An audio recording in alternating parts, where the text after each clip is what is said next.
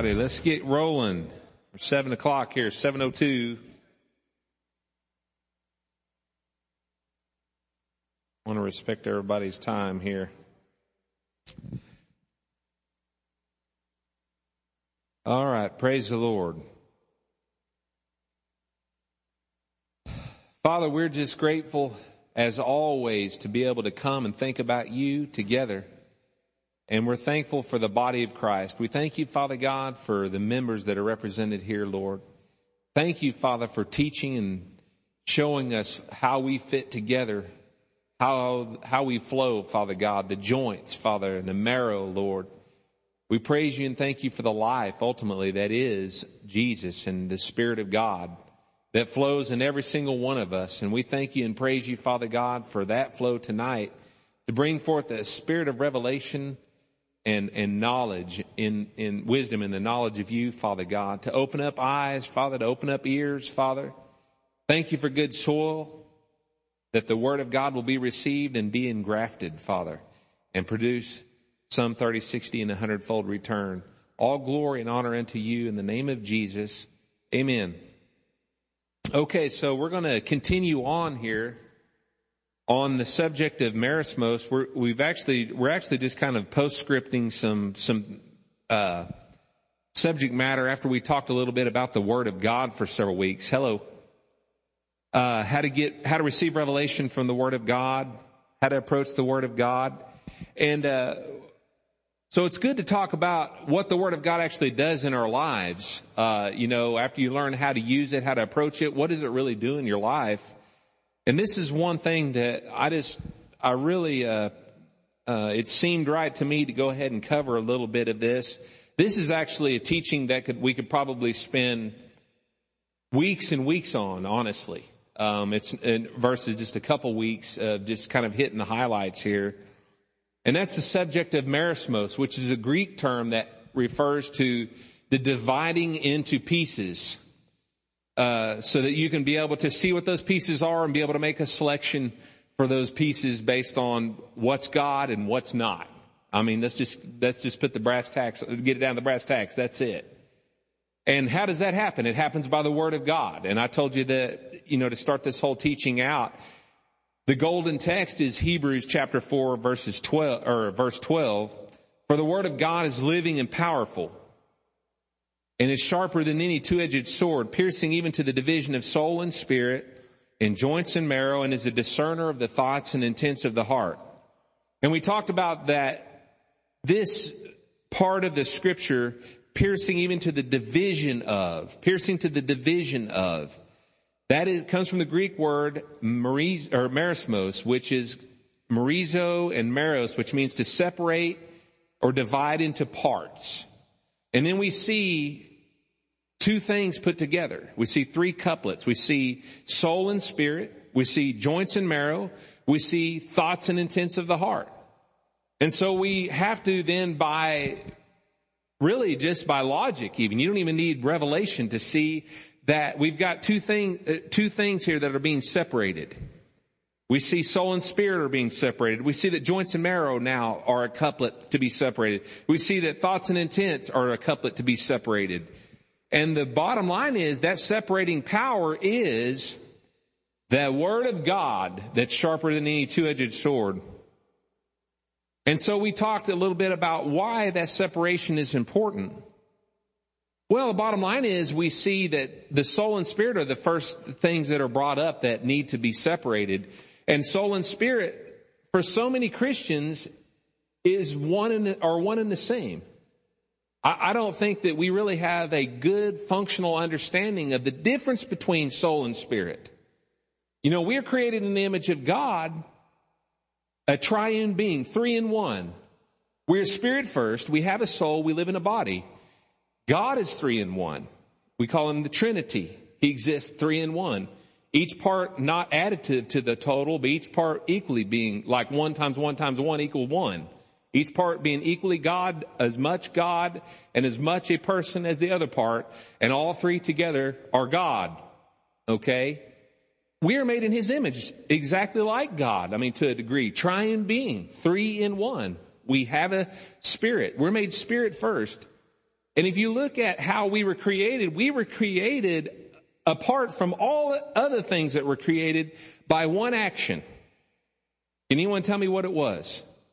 In terms of how, uh, if you look in the creation event in the first couple chapters of Genesis, we see God talking about creating all the animals and all the plants and, you know, throwing out all the stars in the sky and separating the waters from the land and all this kind of stuff.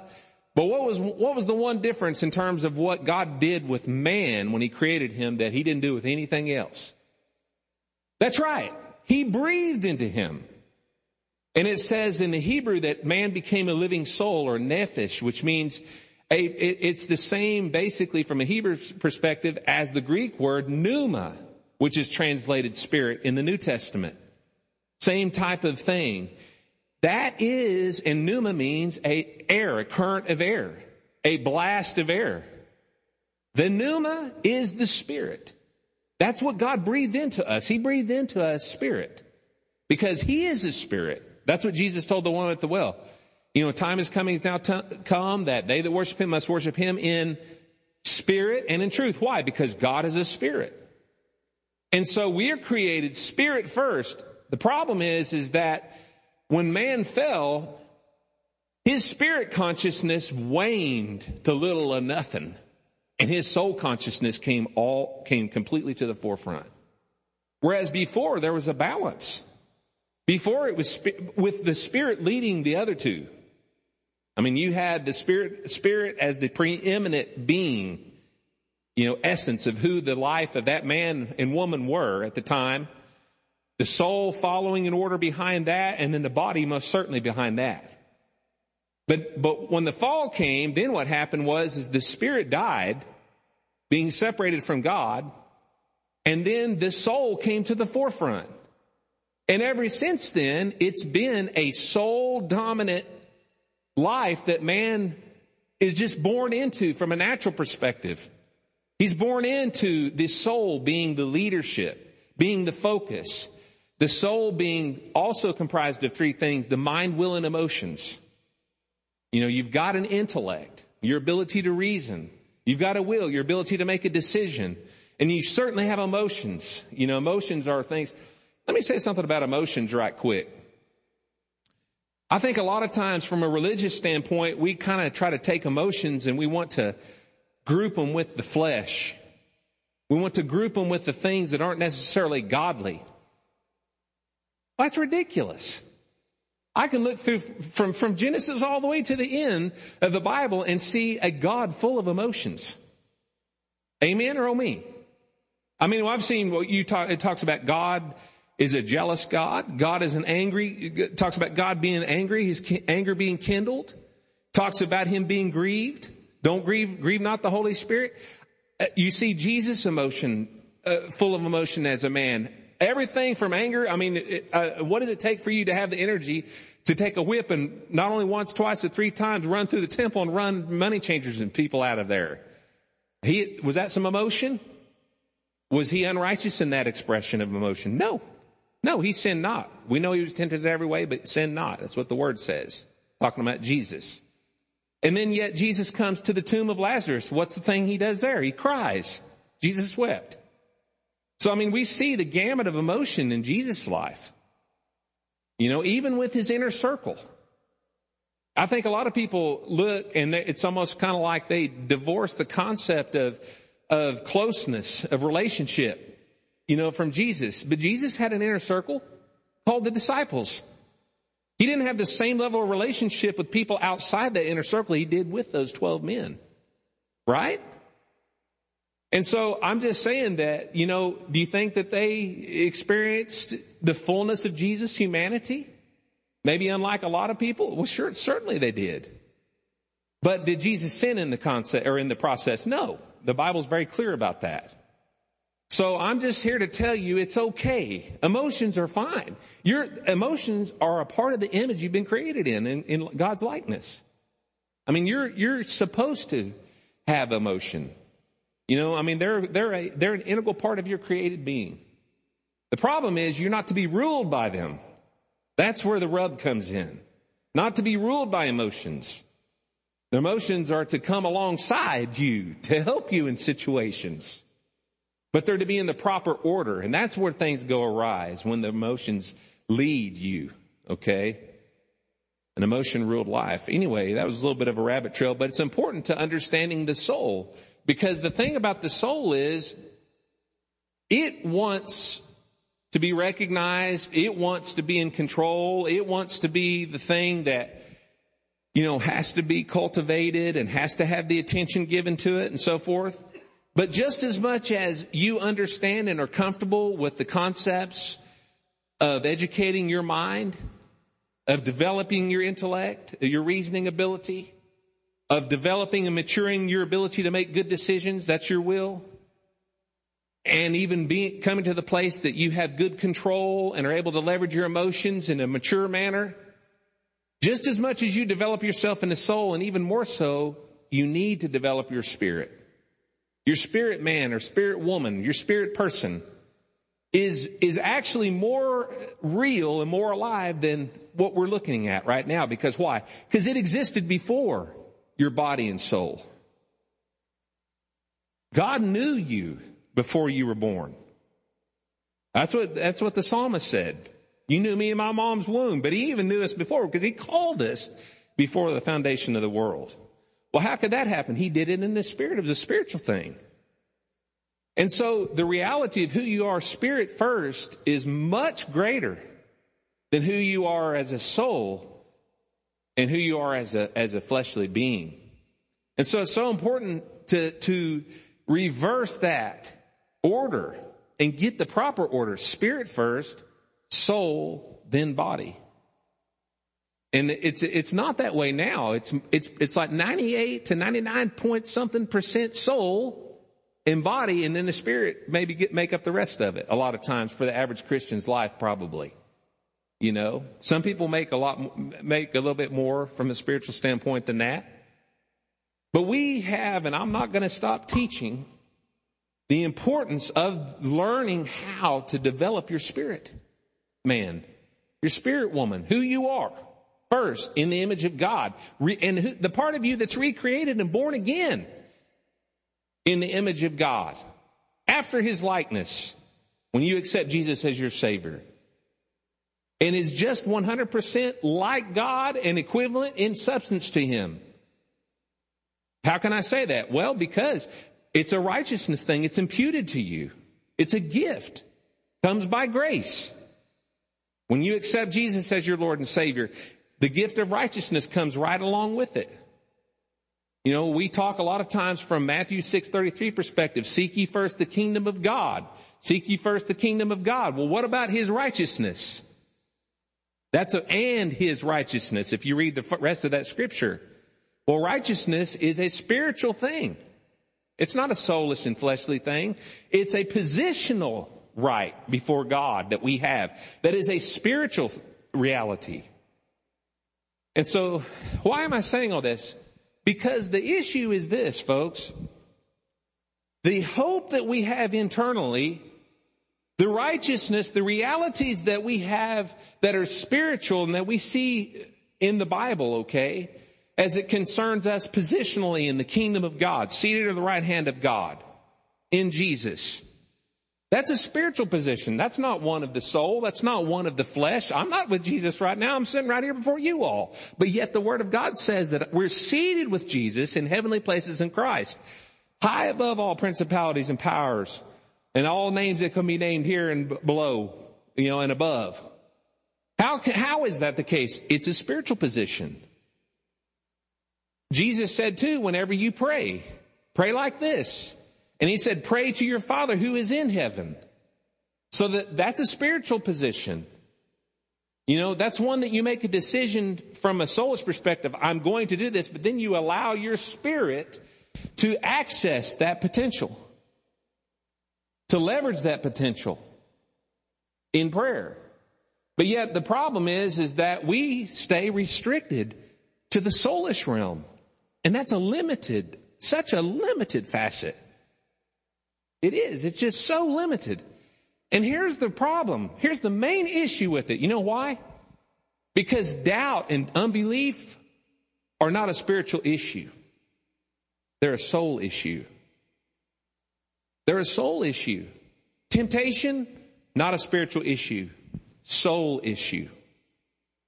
Do you see what I'm saying? The importance of being able to understand who you are, spirit, soul, and body, so that you can then, by the word of God and the spirit, be led into a, an ability to distinguish between the two is as important as your ability to be able to, to endure temptation, to be able to make it through, not just make it through hardship, but overcome through hardship. It's, an, it's as important as you being able to, to leverage the realities of the Spirit, okay, uh, in terms of what Jesus has accomplished for us, whether it's healing, whether it's peace of mind, whether it's prosperity, and then most, even well beyond that are the things for us to be able to receive the grace and move into the anointing and the things that we do in order to, to bring the kingdom of God and manifest it here in this earth. The kingdom of God that's within us. Jesus said it's within, the kingdom of God's within you. Behold, you know, John the Baptist, when Jesus was coming, said, behold, the kingdom of God is at hand. Well, it's not just at hand, folks. It's when Jesus showed up, the kingdom of God is within us now. After Jesus, that's a spiritual thing. That's not a soulless reality. That's not a physical reality. That's a spiritual reality. And the spiritual dimension is outside the dimension of our soul and physical existence. And so what that means is for you to, to access that, you access it by the thing that lives and operates and touches that realm. And it's your spirit.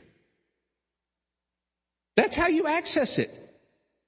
And, but yet here's what we're doing. We're spending hours in prayer from a soulish perspective, trying to leverage the spiritual matters. We're spending hours, you know, um, doing things from a, a legalistic perspective. Whenever the reality is we're seated with Jesus at his right hand in supreme authority on high. The right hand represents the authority of God.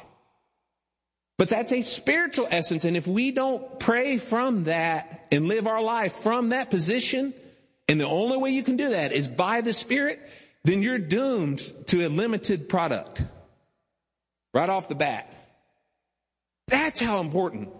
That's why it's so important to understand the difference between the spirit, soul, and body. That's why it's so important to be able to, to know how and to, to use the process that God has set forth and most importantly, the tool God has given us to be able to separate those out. Because the thing is, fear, temptation, doubt are all a soulish thing. I'm going to say that again. Turn over to Mark chapter 14. I'm just kind of, I'm kind of uh, b-boxing here a little bit. I just feel like the Holy Spirit wants to bring a couple things out. Let's look at Mark chapter, and I said Mark chapter 14, I'm, ta- I'm, I'm sorry, Mark chapter 9.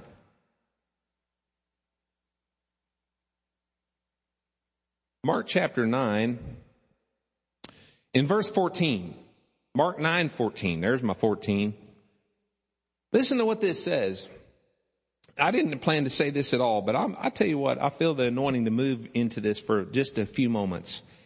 When they came to the disciples, they saw a large crowd around them and scribes disputing with them. So we see a picture now of the disciples. We see a bunch of other people, onlookers, and we see religious people. Okay? The church of the day, if you will.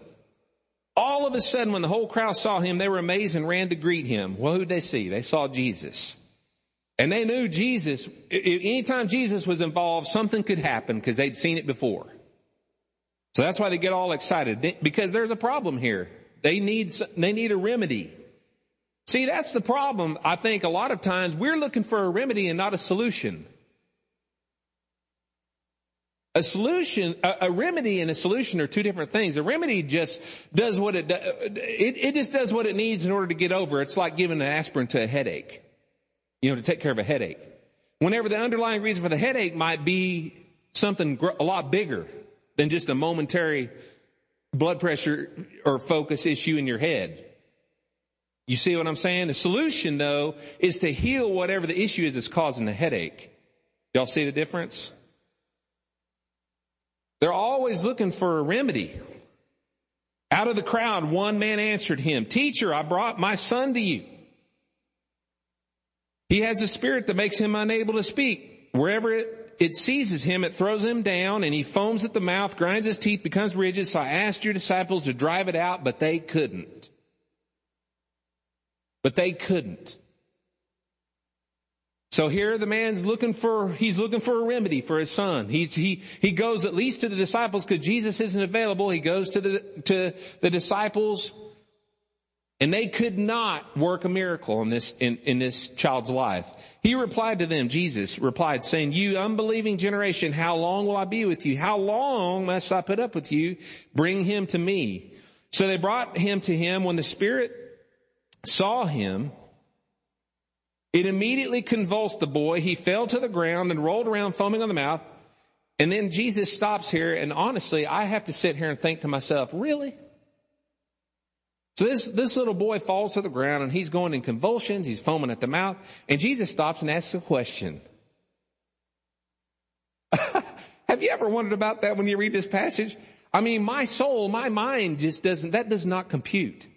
Because you know what I think I would do if I was Jesus would be like, demon, you go in the name of Jesus, be healed. I mean, I'm not going to sit there and let him just sit there and convulse and foam at the mouth and all this stuff carry on and go on, you know. At least that's what I think that I, the way I would respond. I mean, wouldn't, wouldn't y'all feel like that was be reasonable? But instead, he's going to talk and uh, stop and, and talk with this guy a little bit while this is going on, you know. How long has this been happening to him? Jesus asked the father, from childhood, he said, and many times it's thrown him into the fire or water to destroy him. But if you can do anything, have compassion on us and help us. If you can do anything, have compassion on us and help us. Jesus said to him, if you can, question, everything is possible to the one who believes. Immediately the father of the boy cried out, I do believe, help my unbelief. Oh my goodness. We need to stop and, and consider what's just been said here. Because it seems like it's a, it's, it seems like it's a, diametrically opposed. I do believe. Help my unbelief. And what we're talking about here is, is really a Merismos experience. That's what we're talking about here. Because on the one hand, he's speaking belief from a spiritual perspective, which is where it counts. But on the other hand, he's speaking unbelief from a soulless perspective, which is where it doesn't count from a faith perspective. And so, and we'll explain that here in just a little bit. So then it says, Jesus said, if you can, everything is possible, if you can. And if you look at the Greek from where that's translated, it actually is talking about if the power that's available can do this. In other words, it's not a question of the power available to, to, to meet the need. It's a question of whether you can believe. That's the question. See, the man questioned his ability. Do you know with God, it's never his ability that is brought into question, should be brought into question. Amen? Yeah, with God, all things are possible, right? And that's exactly what Jesus is saying. But he's saying it's not just all possible. He's saying that it's possible to them that believe. To them that believe. So it's not an issue of God's power. It's never an issue of God's power. It's never an issue of God's mercy. We know that God's mercy triumphs over judgment. We know that He delights in mercy. That's what my, that's what my Bible says. I don't know about you all's Bible. That's what my Bible says. He is not a God that's, that, he is a God that's long suffering, not short suffering. He is a God that wishes that none should perish, but all should come to saving knowledge of Him. He is the, he is the one that's actually more patient than the farmer waiting for the fruit to, to the whole harvest to, to come to, to fruition before it get, the sickle comes. Not that we, he misses one kernel. Right? That's my God. I believe that's some of y'all's God out here based on some of the reactions. Okay, so we see what happens here. You know, immediately the father the boy cried out, I do believe, help my unbelief. And when Jesus saw that the crowd was rapidly coming together, he finally stopped asking questions. That's the Greg version. he rebuked the unclean spirit saying to it, you mutant, de- deaf and dumb spirit, I command you come out and never in him again. Then it came out shrieking violently, convulsing violently. Then the boy became like a corpse. A lot of people thought he was dead. Jesus, taking him by the hand, raised him up and he stood up. And then of course we see a tremendous thing that can be preached on for a while in terms of what Jesus talks about and how, why the disciples failed in their attempts to, to deliver this boy. Okay, so, so let's get back to verse 24. Immediately the father of the boy cried out, I do believe, help my unbelief. Here we see a perfect example of merismos because what, ha- what is happening here is the Word of God, Jesus incarnate, Jesus is the Word of God incarnate. He is. That's what John chapter 1 says. The Word of God became flesh and dwelt among us. The word capital W. Well, that's exactly what we see here. The Word of God is brought into the situation with this man. We see that and we know that faith comes only by hearing and hearing by the Word of God. And the Word of God is not just any word. It's not the words on the page, written on the page. It's not just the words that you might hear that sound good. It's the word that is spoken to you that you understand. It's the communicated word. It's called Rhema. It's word, faith comes by hearing and hearing by the work, rhema of God, the communicated, the, the word, the message received, understood. That's a rhema. The message received, understood. You know, you can read the word a hundred times, the same passage, and it sounds marvelous to your mind. Oh my goodness, when you hear some of the words, beautiful. It's the beauty, the truth and the, the beauty of truth is a wonder to behold from the intellectual standpoint in the scriptures. But it will avail you nothing unless you understand it from a spiritual standpoint. Unless it's received and understood from a spiritual standpoint. Why? Because illumination can only come to your mind by way of revelation through your spirit. That's the only way it comes. You can get, um, you can get, sure, you can cram your head full of all kinds of knowledge, just like you do down here at this institution, about anything you want to study about. You can cram your head full of all kinds of Bible knowledge. But not a bit of that knowledge means anything if it's not revelation to you. And do you, let me go so far as to say this. The rhemas and revelations to mean, me, mean nothing to you in helping you unless they become rhema and revelation to you. Why? Because faith comes by hearing and hearing by the rhema of God. So, and we know that it takes faith to manifest the spiritual realities into the natural realm. It takes faith to transcend the dimensions into the spirit and, and manifest the reality that's in the spirit to become a reality in the natural. That's what, that's the actions of faith. That's exactly what it takes. Cause that's the question you would ask is, well, if I'm a spirit and my spirit touches the spiritual realm, then what's the connection? I mean, how, how does all this work? Well, the pro- the issue is you have to develop your spirit to receive and hear from the Spirit, Father God, the Holy Ghost, and have a word about whatever the issue is you're believing God for, Whatever it is you need, the word of God come to you. Rhema, come to you. Revelation, understanding, the message received and understood spiritually. Then it illuminates and brings understanding to your mind and faith is born. That's the process of faith. That's how faith is born. But faith cannot come without hearing the word of God. That's what the scripture says. That's not my words. That's what the word of God says. So if you're not going to apply yourself to listen and, and hear the word of God, if you're not going to avail yourself of the word of God, forget it. Forget it. Because you're not going to be able to have faith born in your, in, you're not going to be able to have faith laid in your life as a foundation. Because faith comes by hearing and hearing by the word. So here we see the word, capital W. The word comes and the word confronts the situation and the word delivers a message. And what was that message? Everything is possible to the one who believes. See, he, he, the, the message that the, that that man received and understood, the message that that man received and understood and became illumination to his soul is the realization that it, what, the issue didn't lie with God, it lied with him. It was his issue. So something needed to change from his perspective, not Jesus' perspective. You see what I'm saying?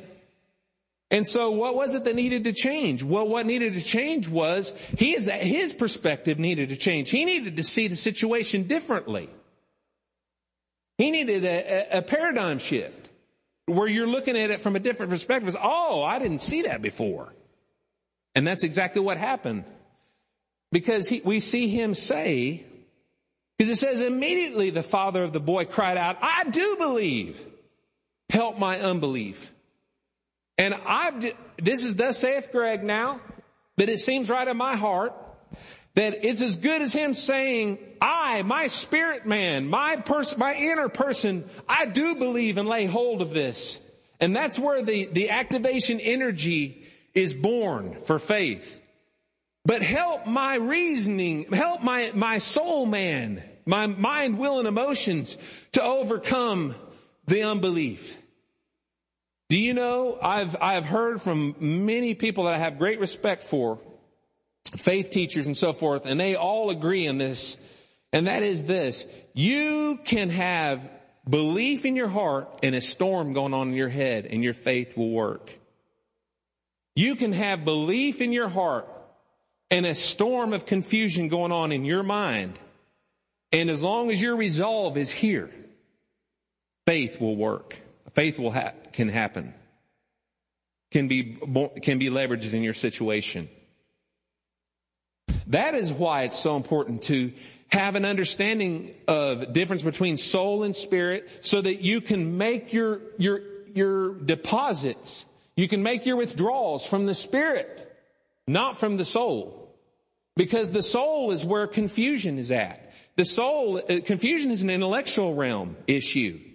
It's a reasoning realm issue. Doubt is a reasoning realm issue. It's not a spiritual issue. It's a, it's a reasoning realm issue. So guess what? If you can get over this storm and get grounded into here, then all this doesn't make any difference. That's what the Word of God seems to show to me here, particularly with this man here. Do you think in the twinkling of an eye that that man's storm of confusion and, and bewilderment had changed?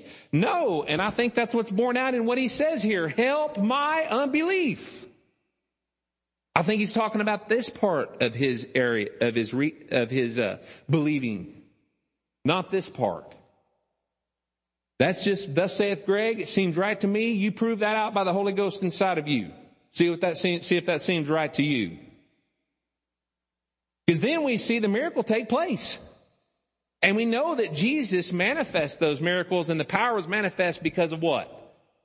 Faith. Because of faith. It was always, your faith has made you well. Behold, I've never seen so much great faith in my life, talking about the centurion believing for his servant. I mean, just all this stuff. You know, it's faith, faith, faith, faith, faith. You know? Okay, so there I think is a perfect example of merismos in action. Because the Word of God comes and it separates the two for you to be able to grab hold of the lifeline of the Spirit and, and be pulled to shore. You know, be pulled to the, be pulled to the boat. Hallelujah. Praise the Lord.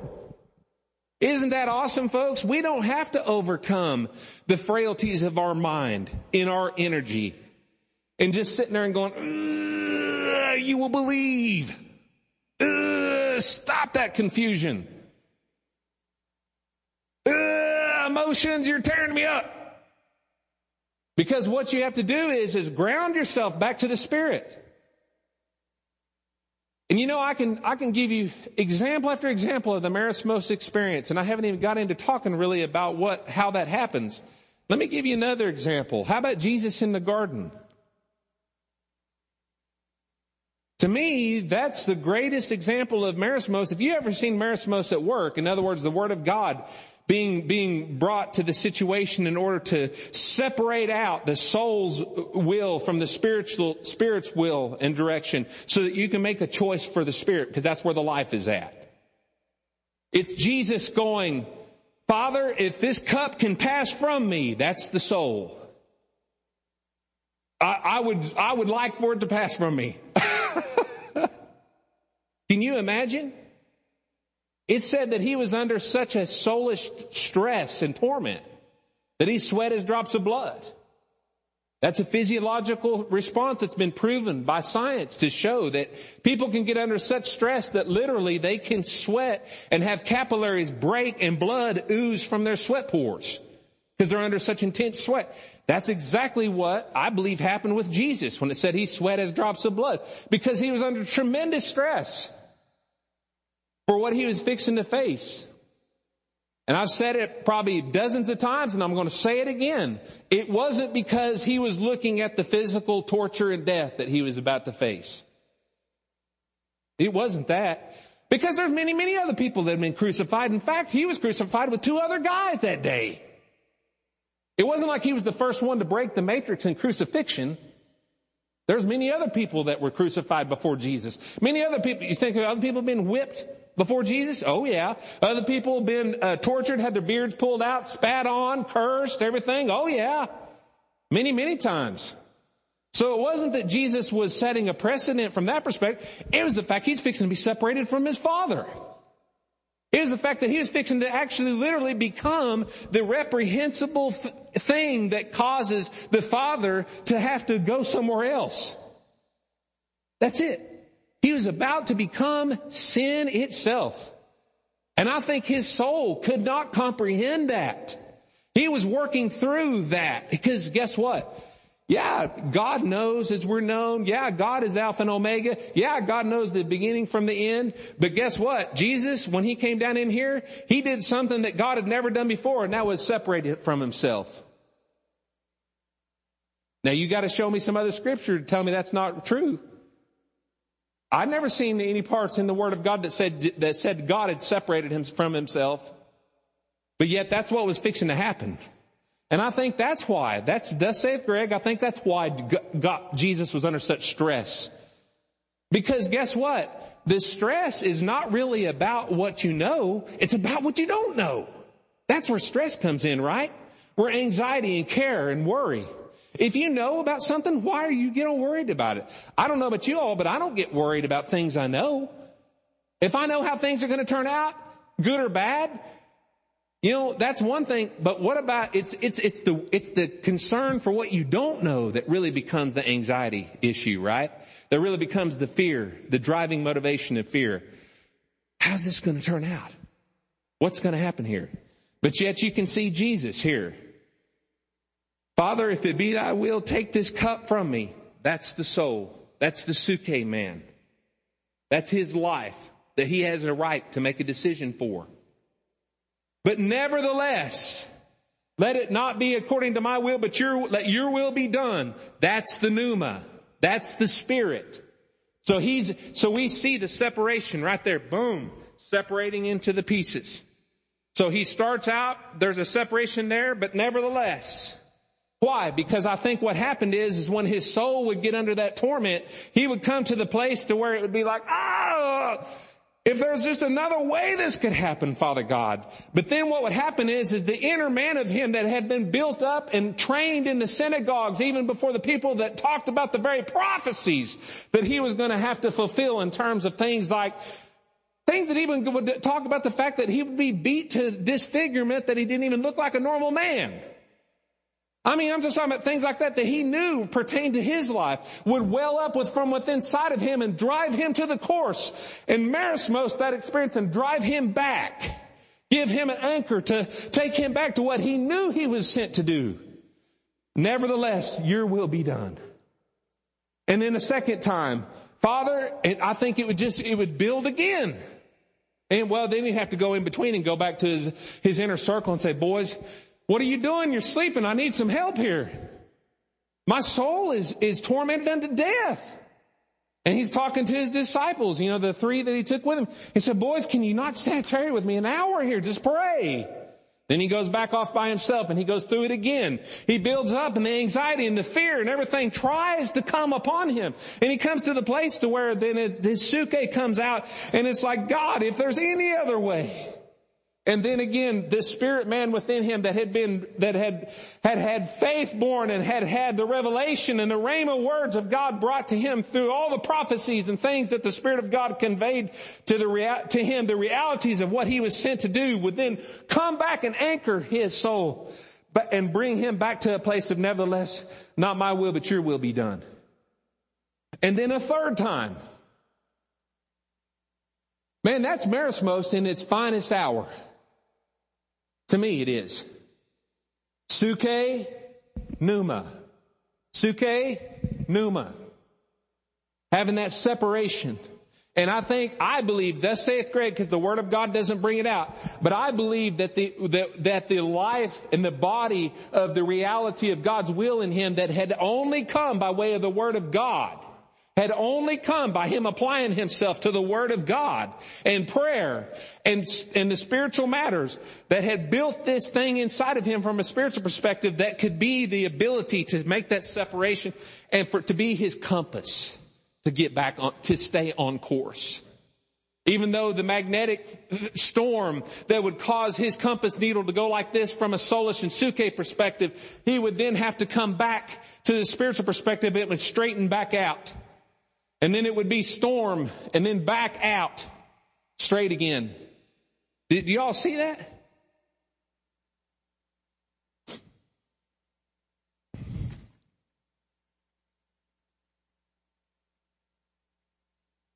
So God intends that we live our life from the spiritual man, the pneuma man.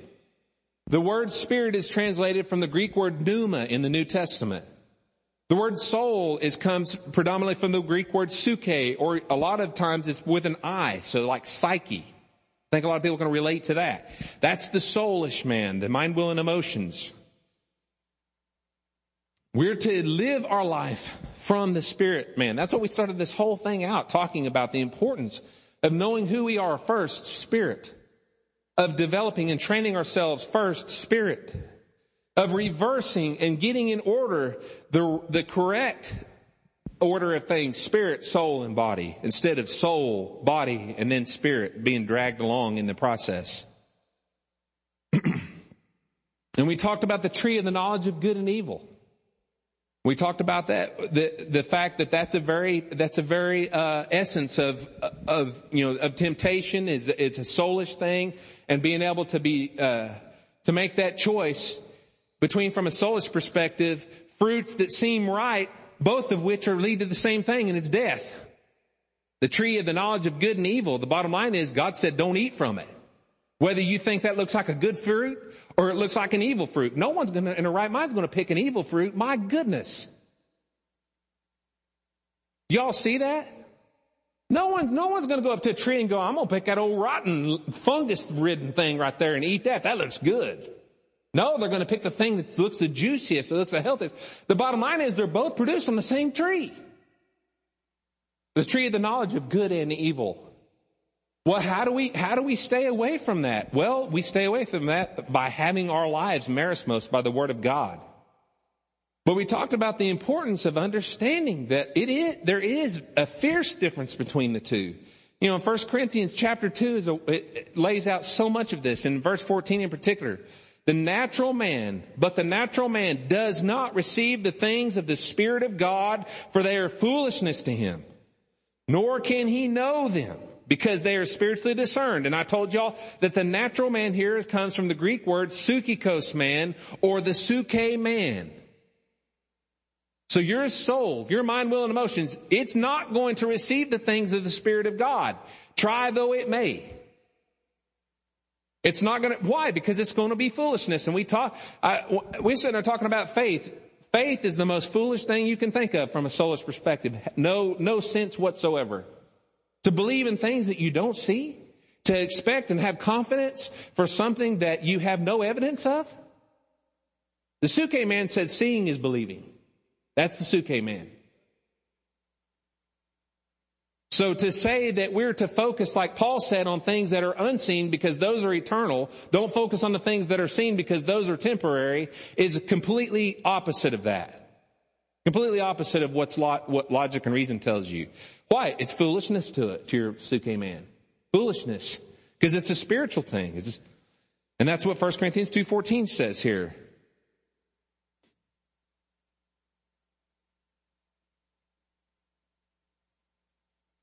Okay.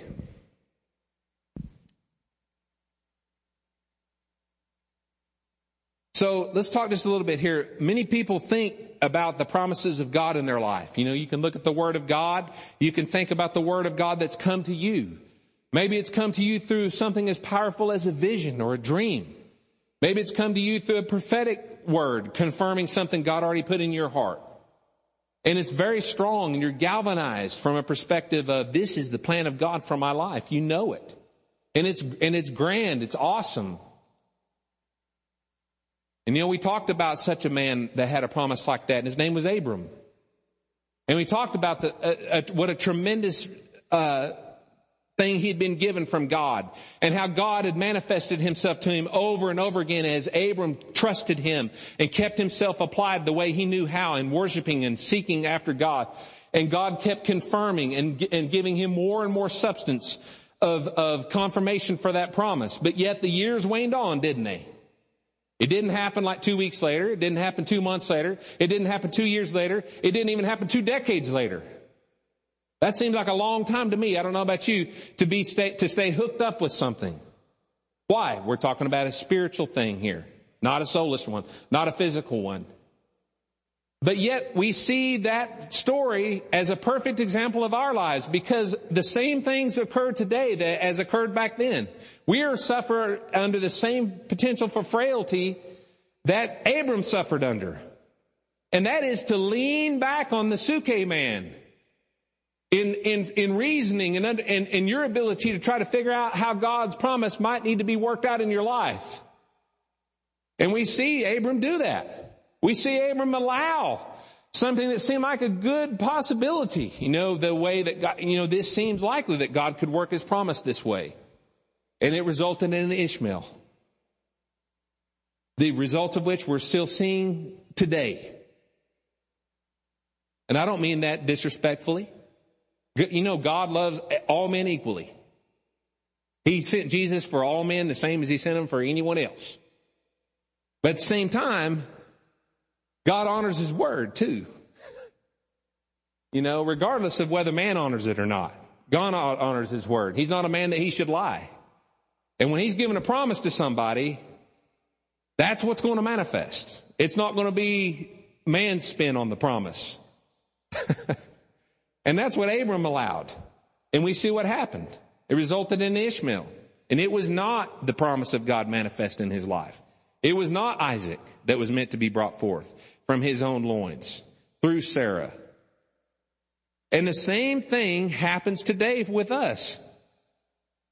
And to me, you know, I think that's one of the greatest evidences of a soul ruled life.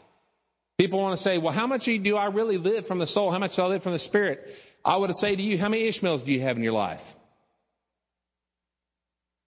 How many Ishmael cars, you know, have there been born? How many Ishmael, you know, houses? You know, how many Ishmael careers? How many Ishmael, you know, relationships?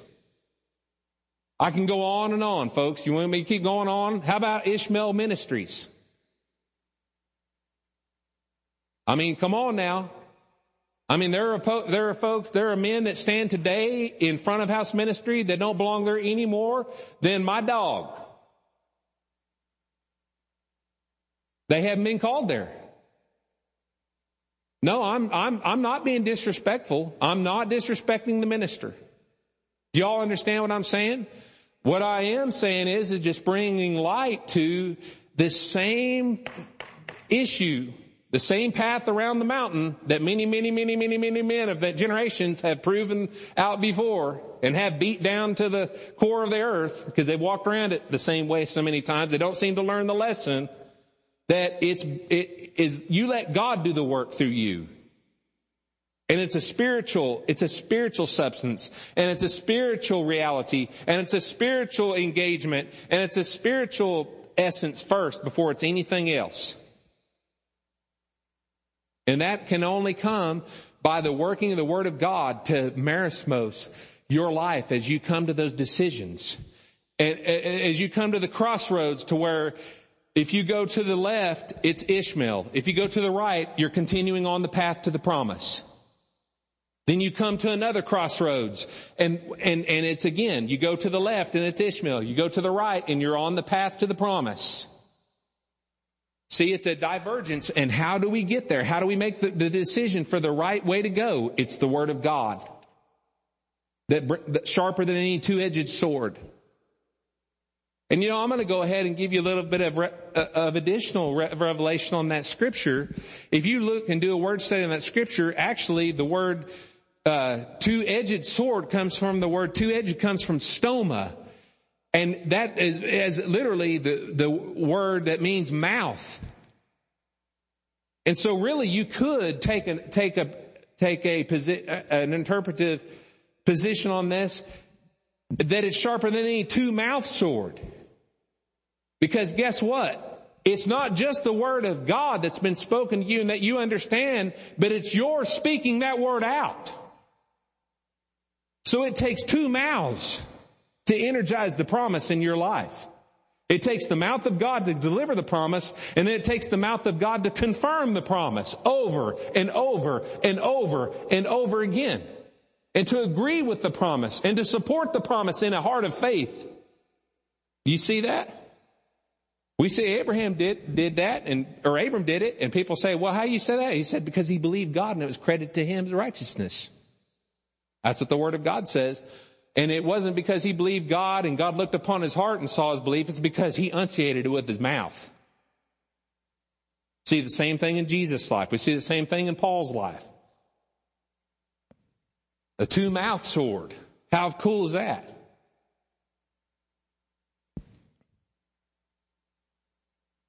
So we've got to learn to be patient and allow the working of God's promises in His timing and by His methods. Merismos brings separation to two lives. Shining the light or illuminating them for what they are so that we can make a choice for the Spirit, the pneuma side. The Spirit of God's life in the matter. It takes each life, separating it so the covenant of God can be experienced. And to me, one of the, uh, the most awesome, you know, testimonies as well in the Old Testament is in Genesis 15 of the story of Abram whenever that promise was confirmed to him and the covenant was ratified really at that point in time was from a soulish perspective and it, and it was it was brought to an anchor unto unto to uh, Abram's soul. And it's the time whenever, you know, God, you know, Abram was just at a time he needed further, he needed further substance. And you know, God is good to give us that. God knows what we need, folks. He's not, he hadn't just thrown us all down here and put us in, and put circumstances in our path to see how we're going to perform and, and him get a thrill out of seeing our reactions. He put us down here and has circumstances as a context for, for us to live and move and operate and work the promises of God out to be over, to overcome through them and to prove him out in the process. That's why, that's why we live. So we can prove him out and be the objects of his affection through the whole process. Hallelujah. And in this instance, and I invite you to go to read it sometime, but in this instance, we know that God directed Abram to go take a number of animals. And he took those animals and he separated them into half, perfect halves. He cut the, he cut that, those, that sheep, cut that heifer. He cut those things in half and he laid those pieces opposite, diametrically opposed, where they're exactly mirror images of each other. And he laid them uh, opposite each other. He kept the birds whole. And it says that, that he put those pieces out, did exactly what God told him to do. And it says through a process of time, it says that, that Abram had to literally fight the birds off those pieces. The birds came to take away that sacrifice. The birds came to defile that sacrifice. The birds came to challenge his, his resolve to obey God. And so here they came, and here the birds flew, and, and Abram did everything he could to keep the birds off his pieces, right to the place to where it said darkness fell. And I tell you, it says darkness fell to the place that it was a horror of darkness. I think it's what the King James says. Or certain translations. I mean, that's really dark when it's horror. You know? Have you ever found yourself in a circumstance that's horrible? That's dark. You don't see any light in this situation. Abram was there. Father Abram was there. Doing what God told him to do. Ha! Isn't that funny? So you telling me, Greg, that you can be doing what God told you to do and you can end up in a horror of darkness? Yeah. What do you think Jesus was uh, experiencing when he was in the garden? That's a horror of darkness from a soulish perspective. I guarantee you. Said by the Spirit, Jesus was led into the wilderness. You mean, you mean we could be potentially led in a place that all we have to, all we have is nothing but our belief in God in order to have our next meal? Yeah. It's happened to many forefathers before. You know? But yet what happened was the, the darkness came and then it says that then the dawn. And it says that God confirmed the promise unto Abram. And he said, no of a surety. No of a surety. So through the, the process of merismos, because we see that separation, that's what we're talking about. We see those two pieces being laid aside, directly opposite of each other, that Abram cut as a result of the word of God. That's the action of merismos in our life. To cut those pieces. And see, the thing about the soul and the spirit is they're so almost inextricably com- together. It's almost like they're so close together that you cannot understand the dividing place between them. That's why you have to have the merismos experience with the word. That's why you have to have that sharper than any two-edged sword activity of the word of God in your life. Because they are very inter- integral. They are very integrally t- twined together. And so we see that those two pieces were cut apart. But then what we see happen is, is whenever after he had obeyed and he had executed the word of God, then we see the smoking pot, the burning torch come and go between those pieces. And that's represented, smoking pot's representative, I believe, of the Spirit of God. The burning torch is representative of the Word of God. That word is a lamp unto our feet and a light unto my path. Anytime you see the word light, that's the word. That's the truth of God. And a lot of times when you see uh, uh, uh, the essence of smoke or of the glory, you know, cloud filled place, that's the Spirit of God's presence. And so we see that it takes the Spirit and the Word together that would come between your spirit and soul to provide an illumination for where those two pieces are at so that you can walk along the pathway between them, which is that bloody pathway. There was blood between those pieces. And that blood represents life. And that life is where, that's where we're destined to walk. We're destined to walk as we're led by the Spirit of God in the Word through the process of our sacrifice unto God. And covenant is established in, through that. We see a covenant established as we have that merismos experience. And what is covenant? Well, covenant is the certainty and the guarantee of everything that's God is yours. But everything that's, that's God's is a spiritual matter. Everything that's yours is a, is a soulish and flesh matter. So you've got to bridge the gap somehow. And that's, you've got to do it by way of the, of a spiritual action.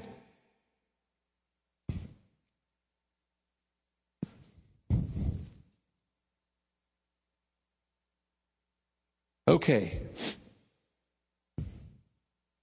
Let me give you a couple more scriptures for y'all to do some study and we're going to close. Romans chapter 8. Wonderful, wonderful, um, revelation here in the, in, particularly in verses 1 through 17, Romans chapter 8, where Paul's conveying the need for the separation between the mind after the flesh and the mind after the spirit. Well, what is he talking about? He's talking about the psuche and the pneuma.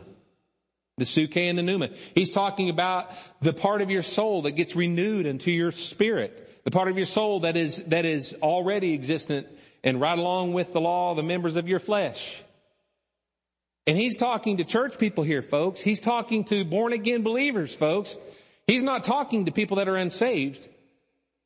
So when he's talking about people that are led after the mind of the flesh, you know, they're led into works of death. He's not talking about pe- uh, about sinners that don't know God.